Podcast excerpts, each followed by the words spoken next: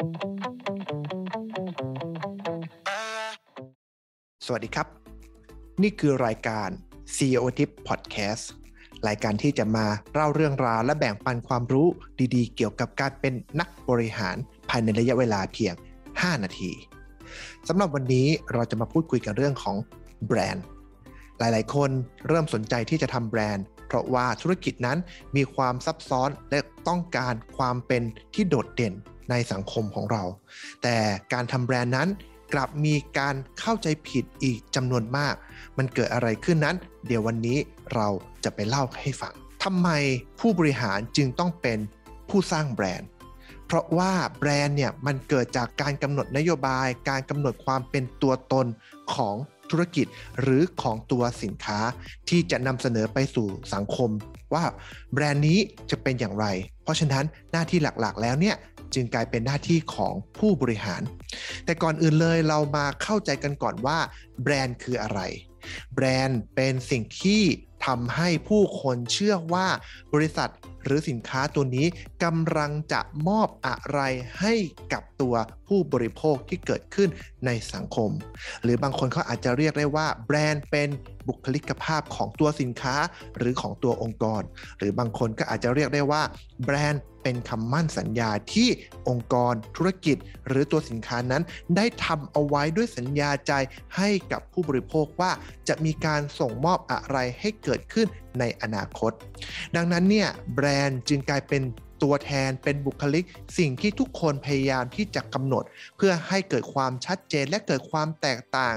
ระหว่างตัวสินค้าหรือธุรกิจอื่น ๆ นั่นเอง ในการใช้แบรนด์ของผู้บริโภคนั้น ผู้บริโภคจะใช้แบรนด์ทำอะไรได้บ้าง สิ่งแรกเลยเขาจะรู้ทันทีว่าสินค้าตัวนี้นั้นสามารถเอาไปใช้งานอะไรได้ เมื่อสามารถตอบสนองทางการใช้งานของผู้บริโภคได้แล้วนั้นเนี่ยเขาก็จะเริ่มได้รับการตอบสนองทางอารมณ์ เมื่อใช้แบรนด์นี้แล้ว อารมณ์ของเขาจะเป็นอย่างไร ความรู้สึกของเขาจะเป็นอย่างไร ได้รับการ ดูแลทางด้านอารมณ์แบบไหน บางคนที่เขาเรียกว่าใช้แล้วมันฟิน ใช้แล้วมันใช่ ใช้แล้วมันโดนแบบนั้นนั่นเอง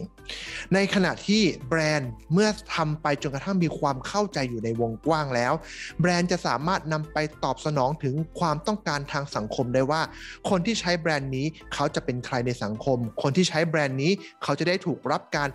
ขนานนามหรือตีตราหรือการยอมรับอย่างไรในสังคมนั่นเอง นี่เป็น การทำงานของแบรนด์ในทั้ง 3 ด้านที่เกิดขึ้น ดังนั้นเนี่ยธุรกิจหลาย ๆ ธุรกิจจึงพยายามสร้างแบรนด์ของตัวเอง เพื่อให้มีความโดดเด่นทางด้านการใช้งาน ทางด้านการอารมณ์ และทางด้านการสังคมนั่นแหละครับ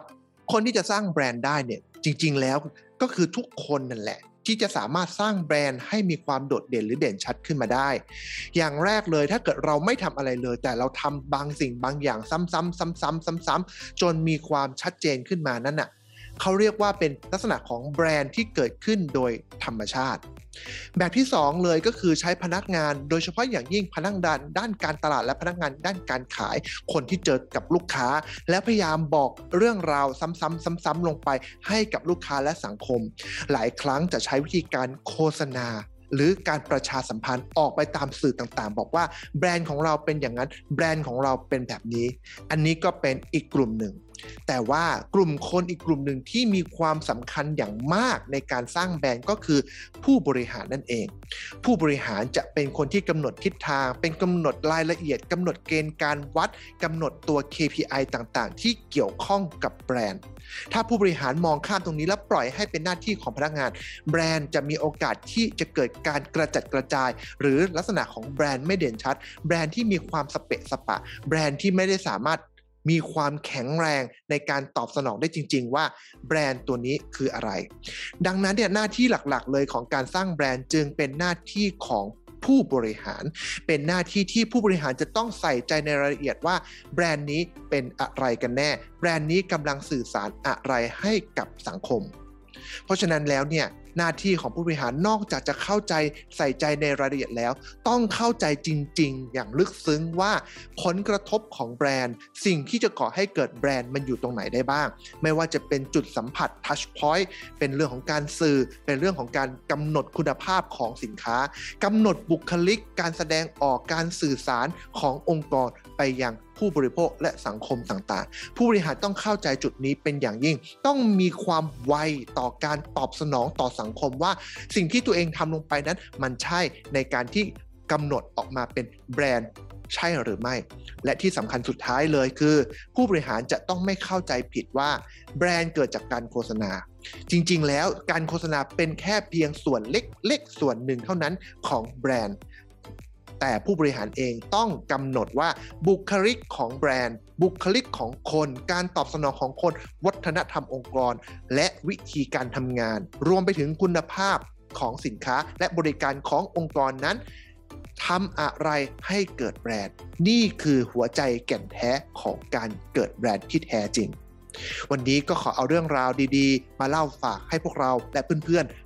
ให้ฟังประมาณนี้กับผม ดรนารา ถ้าคลิปนี้ใช่คลิปนี้ชอบ ช่วยกดไลค์กด Subscribe จะได้ไม่พลาดในคลิปต่อๆไปด้วยนะครับ วันนี้ไปก่อน สวัสดีครับ